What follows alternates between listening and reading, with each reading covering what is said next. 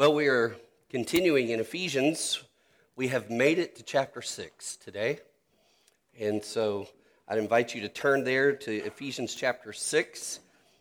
And I want to remind you that Paul is continuing to tell the church how we are to be who we are in Christ and how to put Jesus on display for the watching world by the way we relate to one another in everyday life. And last week we talked about how we do that in marriage, uh, this morning in family life, next week in the workplace.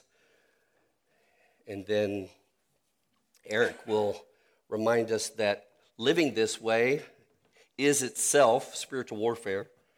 And then Robert's going to follow up with that to teach us about how to pray in the midst of carrying out this mission that we've been given to put Jesus on display in the way we relate to people. So, let's stand and hear these brief verses from chapter 6, verses 1 through 4, from the Apostle Paul.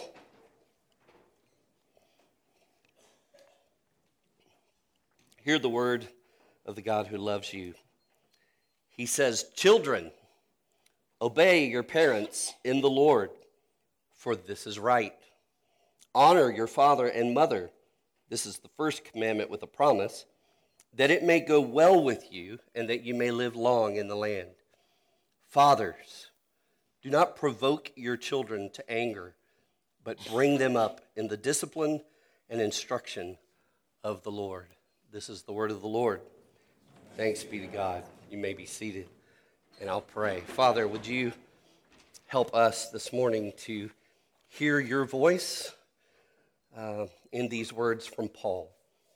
Would you um, enable us to focus and to listen and to put ourselves under the Word of God, uh, which is for our good and for your glory and for uh, the good of our neighbors and the nations and the next generation and for all of our gladness. So, would you do that in us, we pray, this morning in Christ's name? Amen. You'll remember, I think, that this letter, along with Paul's other letters, were sent to cities like Ephesus. And the church in those places met in houses. So they didn't necessarily at that time have places like this where they could gather. So some of the Christians in those uh, cities would invite other Christians to their homes for a meal and for a time of worship. And so Paul would write these letters and send them to Ephesus, for example, and that letter would circulate through all the house churches.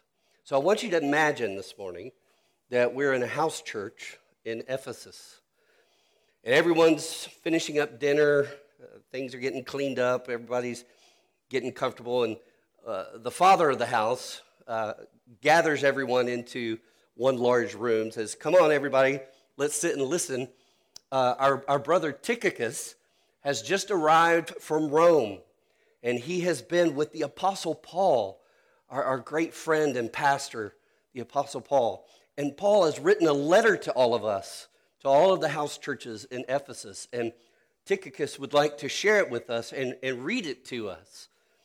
And so everyone's excited. They want to hear what the great Apostle Paul has to say to them about Jesus and about how to follow Jesus in Ephesus.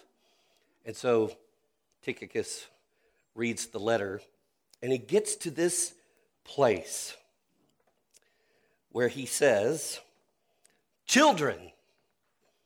Now that says a couple of things. First of all, it tells us there were children present. Children who could understand what Paul was saying were present in the room to also hear everything that Paul was saying to their parents and the other adults and their grandparents. Um, so, this stuff is uh, not just for grown ups that Paul is sending to the church in Ephesus. The Apostle Paul wants to say something to you, children, to you, young ones. And so I hope that maybe your heart right now if you were sitting in that house, your heart would be excited. What, wait, the Apostle Paul wants to say something to me? I hope it's good. Well, hang on. Children of Mountain Fellowship, Paul has something to say to you. But before he says something to you, I, Pastor Jimmy, have something to say to you first. And I want you to hear this. We love you. We love you a lot. You guys are amazing. I just spent Wednesday night, uh, had the privilege of teaching eight of our middle schoolers. And I just have to tell you, they're some of the sharpest, brightest, most joyful, eager to learn about Jesus middle schoolers that I've ever been around. Uh, you parents are doing great work. uh, they're just a delight, they're a joy to be around. We love you guys. Um, and we're so glad, so glad that God gave you to your families and to our church family. Psalm 127 says that children are a heritage from the Lord. That means an inheritance, a gift. And it goes on to say they're like arrows in the hands of a warrior so that he could do battle in the way that God has called him to do battle in the world. And so we're so excited and so grateful that God has given you to us. And so here as as I say these things that I'm about to say about what God wants for you as a follower of Jesus, know that it's coming from a place and from people who love you. Um, so let's let's jump in. What does Paul have to say to children? And, and by the way, children, don't worry, your dads are next. So no dad should be leaving the room before this sermon is over. Good. Um, the reason Paul speaks directly to you, children, teenagers, in these verses is because he wants you to know that you are as much a disciple of Jesus as anyone else in our church. Just as much as any adult here, you have been called by Jesus to follow him, to know how deep and wide and wide and high and broad his love is for you. And he longs to fill you with all the fullness of Jesus until you begin to overflow with that love to the people in your life. And you may think, well, I'm too young for all that following Jesus stuff. I'll do that when I get older. That's, that's what adults do, they, they take that stuff seriously. But because Paul is speaking directly to you in this letter, he's saying, no, you're never too young to follow Jesus. You're never too young to know his love for you. You're never too young to share his love with others in your everyday life, at home, at school, in your neighborhood, and wherever you go. You're not too young to follow Jesus. Paul's been telling all of us in this letter that God has made us new people in Jesus. We are new people. You, if you are following Jesus, you're a new person. And Paul has told us that the Spirit of Jesus lives in us so that we together can all put Jesus on display to show Jesus to everyone around us by the way we relate to them, by the way we love them.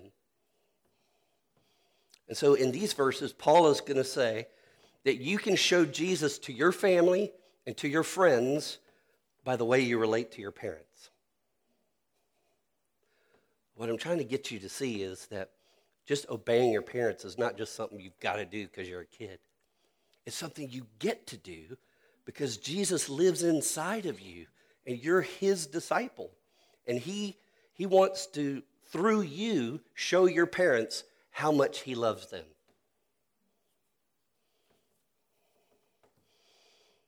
So he says, Children, obey your parents in the Lord for this is right. It's the most important relationship you have is with your parents. And Paul is saying that for you as children, this is the most important way that you, right now, in this part of your life, can be a follower of Jesus. The most important way that you can follow Jesus is to obey your parents in the Lord, for this is right. And so, Jesus, through Paul, is asking you to be like Jesus in your family. to show your family what Jesus is like by the way you relate to your parents. Now, that's a whole new way of thinking about being a child or a teenager. And Paul's not asking you to do something that Jesus has not done himself. You remember? Jesus is God, right? But he came in a human body to rescue us humans from our sin. And in order to come in a human body, he had to first be a baby. And then he had to grow up as a child under human parents. Now, if you think it's hard to be a parent of the perfect human, think about how hard it is to be the perfect child of imperfect parents. Jesus was raised by Joseph and Mary, who loved him, but who were by no means perfect parents. So you're not the only one who's being raised by imperfect parents, okay? Jesus did it first. And Luke tells us that Jesus, the only perfect human, and I'm quoting Luke, was submissive to his parents. Think about it. Think about if you're the perfect child. The perfect child, Jesus, did what his imperfect parents told him to do. He learned how to honor them and obey their rules. This is the one who created them. He honored them and obeyed their rules. He did the chores they assigned him to do. And he didn't use supernatural powers to get it done. You know, it was sweat. He learned how to read and even memorize the Bible that his parents taught him and said, you got to go to you got to go to worship. You got to go to Sunday school or Sabbath school. You've got to go. You've got to read the Bible. You've got to memorize it. Back then, Jewish boys and girls memorized chunks of the Old Testament. He learned how to get along with his selfish brothers and sisters. So not only was this perfect child parented by perfect par- uh, imperfect parents, he had selfish brothers and sisters. He had to learn to love them too. And he learned from his father how to work as a carpenter. It's amazing, isn't it? God loves you so much that he became a boy who lived under the authority of his human parents because it was the only way that he could, as a human, pay for the sins of humans like you and me. He loved you that much that he obeyed his imperfect parents. And he did all that because he was obeying his heavenly father. He obeyed his earthly parents because he was obeying his earthly father. Jesus told his disciples, I only say what my father tells me to say, and I only do what my father tells me to do. Jesus lived his entire life in obedience to his Father God.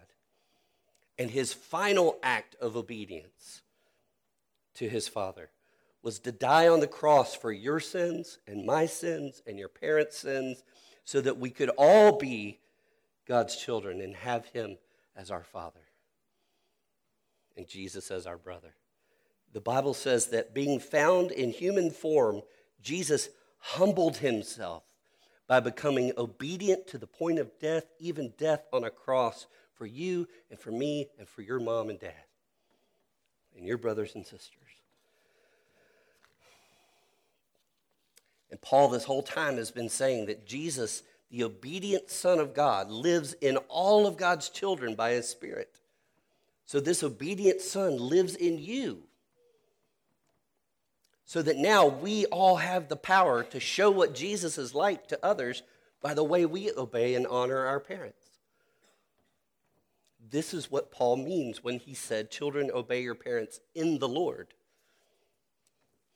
The only way you'll be able to obey your parents like this is to obey them in the Lord, Jesus. By asking Jesus to help you obey them when it's hard, and I know sometimes it's hard. By asking Jesus to forgive you when you fail to obey them, because you will fail to obey them, but Jesus will forgive you because of what he's done in obedience to his Father. He can forgive you. So, children, just by obeying your parents, you get to show everybody Jesus. That's amazing. And then Paul says there, there's something else that's kind of a reward to that. He, he tells us about the fifth commandment again. He says, Honor your father and mother. This is the first commandment with a promise. What's that promise? That it may go well with you and that you may live long in the land. Now, you might, your parents may have said what I said to my parents. The Bible says that if you honor your father and mother, you might get to live a little longer. But that's not what Paul means. Okay? It, it might be true, but it's not what he means. What Paul is saying is that living in obedience to your heavenly father by obeying your earthly mother and father is the way you were made to live. This is real life. This is where life is at. If we live the way God made us to live, then we'll function as humans were made to function. In other words, if you'll obey your mom and dad, you'll experience what life is supposed to be like more than if you wouldn't, if you didn't. Life will go well for you. Um, they will teach you how to love God and love others because the fifth commandment is the hinge of all the Ten Commandments. The first, uh, the, four, the first four commandments are about loving God. The last five commandments are about loving people. And the middle one is number five honor your father and mother. It's because in your family and in your relationship with your parents, that's where you first learn how to love God and love people. That's where it happens, right there in your house. while you're at home, you're learning how to submit to God's authority in your life and you're learning how to serve people. And that's what life is all about loving God and loving others. And it starts with loving your parents and loving your family. All right, children, now I'm going to talk to your fathers. So you can kind of relax a little bit. But just remember, one day you're going to be a parent, probably. So you might want to take note. And by the way, yes, this is for fathers, but moms can learn a lot from this too. Fathers, Paul has some very strong words for us. Do not provoke your children to anger. Oh boy but bring them up in the discipline and instruction of the Lord. First, brothers, men, again, just like we saw last week, we are given the responsibility and the opportunity to build a Jesus shaped marriage, which don't take this out of the context of what he said right before it last week. Your marriage is the first uh, context in which your parenting is set the first thing you can do for your children is to love your wife as Christ loved the church. But we're given this responsibility and, and, and opportunity to build a Jesus shaped marriage and a, a gospel shaped family. God gave you your children.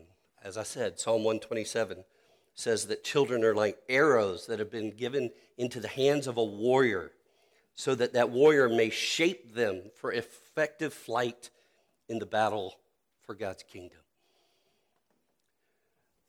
Those children are God's, not ours.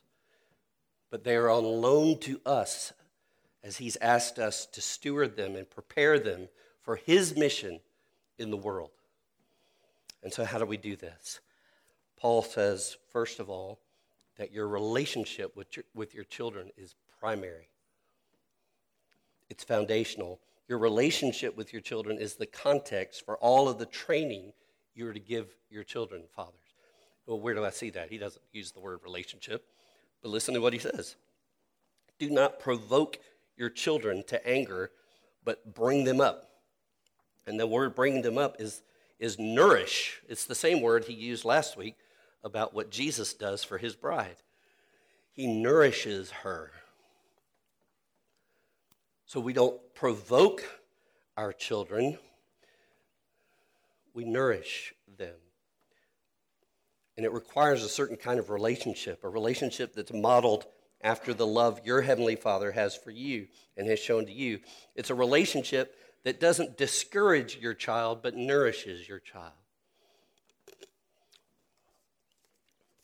Paul Tripp has written about parenting in ways that I, I, highly recommend to all of you. This book, Parenting, by Paul David Tripp 14 Gospel Principles that can radically change your family. Um, it's excellent stuff.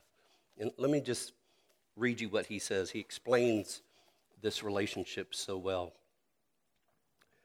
Fathers, in the lives of your children, you are the look of God's face. You are the touch of his hand. You are the tone of his voice.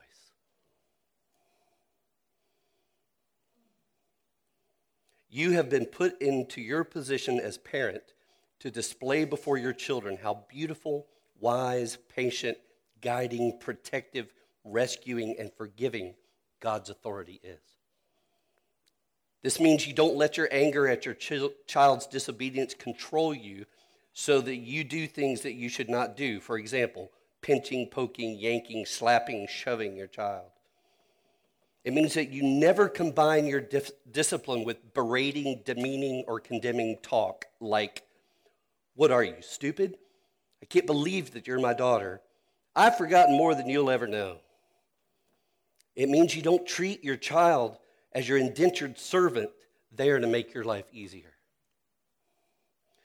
You should never exercise authority in a way that makes it look as though you're breaking relationship with your child. You should never let your exercise of authority be dictated by your mood. So, friends, fathers, the relationship that we have with our children is the context for our training. When we are training them about the love of their Heavenly Father, we must model it. This is how we show Jesus to our children. Jesus said, As the Father has loved me, so I have loved you. This is what Christian fathers do. They love their children as their Father in heaven has loved them. And this means, brothers, that the great pursuit of our lives is to know what it means to live as sons of the Father. To know what it means to hear him say, as he said to Jesus, and can now say to us because of Jesus, You are my beloved Son in whom I'm well pleased. The great pursuit of our lives, men, is to know our Father's voice, to hear our Father's voice, and believe it when He says, You're my Son, I love you, and I'm pleased with you. Those were the words that defined Jesus and shaped his life, and they should define and shape ours. Now, as we work to relate to our children with the love of our Father, as he's shown it to us in Jesus. Paul says, then you must ready your children to live in the love of their heavenly Father, as it's shown to them in Jesus. He says, bring them up in the discipline and instruction of the Lord. Now, I agree with Scotty Smith when he says that this word discipline is not narrowly about punishment, but it's the broader idea of training and formation, which includes but is not mainly about correcting what's wrong. You know, if you're, if you're teaching your kids how to hit a baseball, or to mow the lawn, or to cook a meal, or how to be a good friend, there's a lot more involved in that training than just telling them when they get it wrong. that will most certainly provoke them to anger. You must also teach and model it. You must try to catch them doing it right and then reinforce it.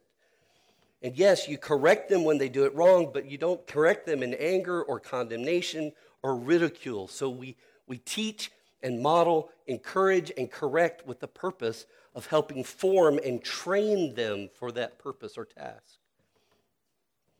And how much more important is it than to form and train our children so that they learn the Lord's purpose for them? And what is his purpose? John summarized it so well in John in 1 John 4:19 when he said, this is how he summed up the entire Christian life and this is what our aim is as parents. He said, "We love because he first loved us." That's that's the life we hope for our children to catch from us. And we must teach and model and encourage and correct to help them be formed into people who love God and others because they're convinced that God loves them first. This is primary. This training must be the priority and must permeate every other kind of training for our children.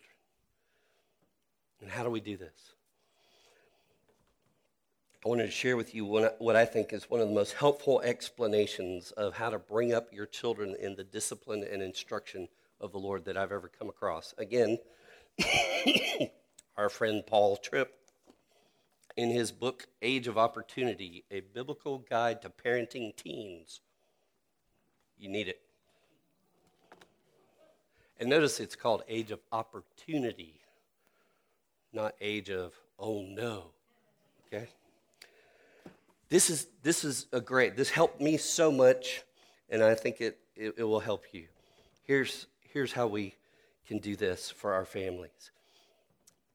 In the family, we learn what it means to love God and love people because our family is like a, a laboratory for learning how to love. It, it's the lab where we get the instruction from God's word on how to love God and love others. Uh, but in the family, that's where we can put it into practice. And so um, I'm, I'm, changing a little bit of his language, but Paul Tripp says uh, there's two ways we can do that. And the first is to see the family as a God centered community. That's the first commandment, Jesus said. Love the Lord your God with all your heart, mind, soul, and strength. And so he says, Paul says, the goal is to root our children's identity in the existence and glory of God. Root their identity in the soil of the glory and goodness of God. To say that the family is a theological community means that we're always viewing everything in reference to God. Who he is, what he's doing, and what he wants us to be and do. Be and do. So the family is a God centered community. And we must work as fathers and mothers to make sure that everything is connected to God. I've told you this story before. It's worth saying again in case somebody missed it when Abby, our oldest, was uh, 12, I believe, uh, we were talking about stars in the heavens or something, and, and I said something like, Hey, Abby, did you know that the Bible says that God named all the stars? He knows all the names of the stars. And Abby, in her classic 12 year old, I'm going to assert a little bit of my independence and, and wisdom, uh, said to me, Oh, Dad, why does everything have to be about God and the Bible? I have permission to share this story. Um, and Christine, and I just kind of went, and I just said, well, because everything is about God and the Bible. And now she would be the first to tell you that everything is about God and the Bible. But that's what that's almost kind of the reaction you want to get out of them is that we have made everything so much about God and what he says about himself in the scripture and what he says about everything in the scripture that they're forced to say, why is everything about God in the Bible? Well, because it is. So, the family is a God centered community. Everything is connected to God. But the family is also a people serving community. So there's this horizontal element to the family, which is the second great command to love your neighbor. So we, we model that, we practice that in our family.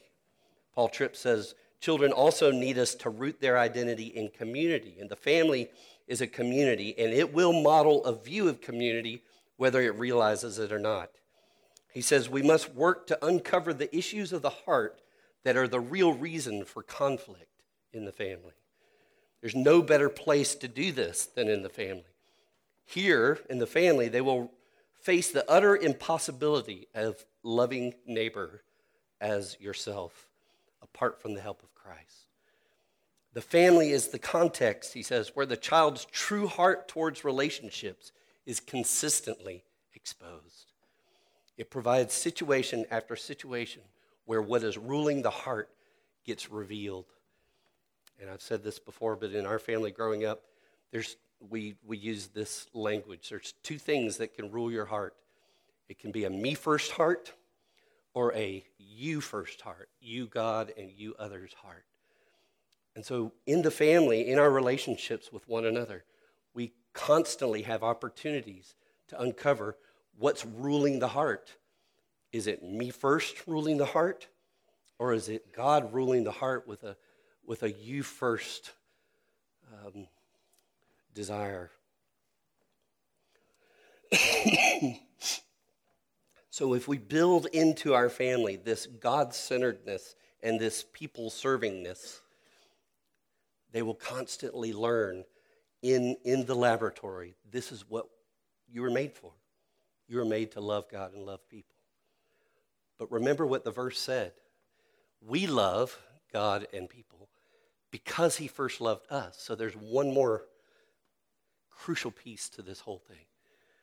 The family is also to be a gospel shaped community where our children learn to repent and believe the good news.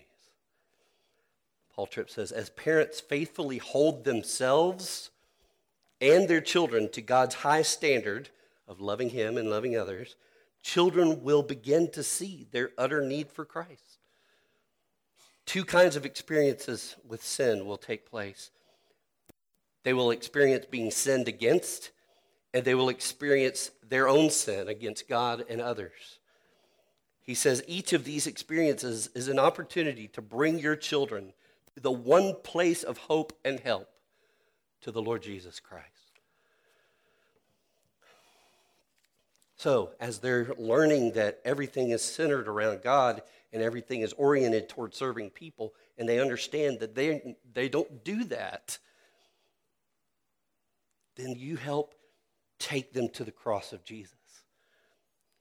The one who did it in their place and who died in their place for their failure to love.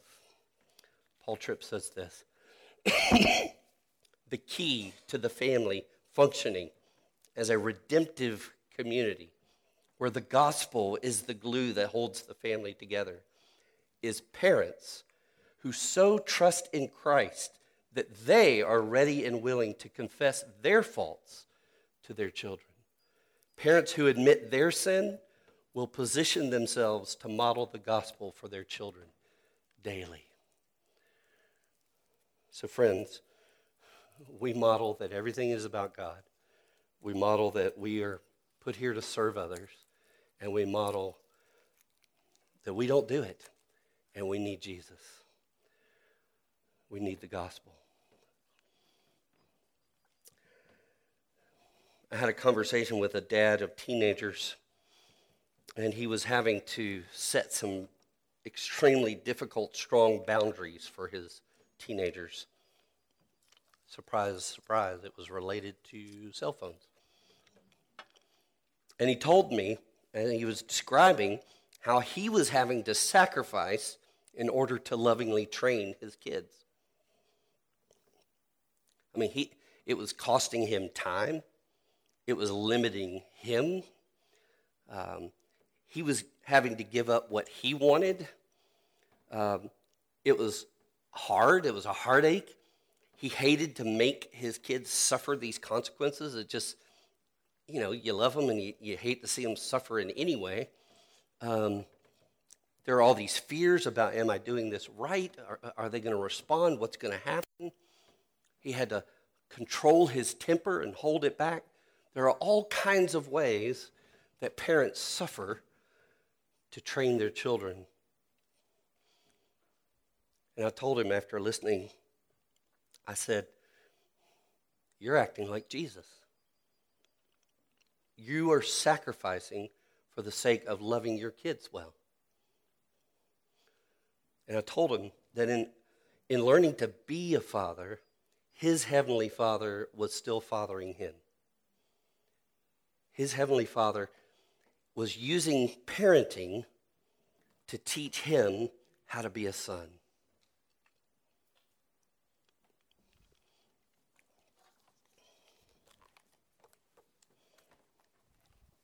Paul Tripp speaks to this. He says, In every moment when you are parenting, you are being parented. In every moment when you are called to give grace, you are being given grace. In every moment when you are rescuing and protecting your children, you are being rescued and protected. In every moment when you feel alone, you are anything but alone because He goes wherever you go. It is impossible for your parenting to ever wander outside the light of His presence. He never forgets you. He never turns his back on you. He never wanders away for a moment. He never favors someone else over you. He never gets mad and refuses to be with you. He never grows cynical. He will never give up, and he will never quit. He is tenderly, patiently, faithfully, and eternally with you. You can bank on his care. You can rest in your Father's presence. And when you fail, you will not be punished for your failure. You will fail as a parent. You won't always have the right reaction. You won't always say the right thing, and you won't always want what, what is best. It's important to remember that the one who sent you is not only your sender, he is your Savior. And his cross means that you do not have to hide in shame, and you do not have to be paralyzed by guilt because Jesus paid the penalty for every moment when you fail as a parent. Since you do not have to fear God's anger in moments of failure, you can run to Him for help and receive His forgiveness and help. Basking in the comfort of God's forgiveness then makes you able to own your weaknesses and confess them not only to God, but to your children as well. Parents, in order for us to be the parents our kids need, we have to know that we are continuing to be parented by a father who loves us. On the front of the bulletin, I put one of my favorite verses for parents. It's from Isaiah 40, verse 11, and I'll close with that. Let this be an encouragement to you, moms and dads. He will tend his flock like a shepherd. He will gather the lambs in his arms. He will carry them in his bosom. First of all, what that means is your shepherd loves your children and he will carry them. You can trust him with them. He will gather the lambs in his arms. He will carry them close to his heart. And then here's the here's this is the this is awesome. and then what else does the shepherd do? He gently leads those that are with young. You hear what that means? He will be gentle with those who have little ones. he loves you, parents. He calls you to do some scary stuff. Um, he knows that you love your children. He loves them more than you do. And He has promised, because He is a good Father, to gently carry you as you carry them. Let's pray. Father, thank you for this reminder of the good news that we have a Father who loves us and that, that you have called us as fathers and mothers to have the joy of showing our children your love, your heart, your goodness, your gentleness, your humility, your kindness.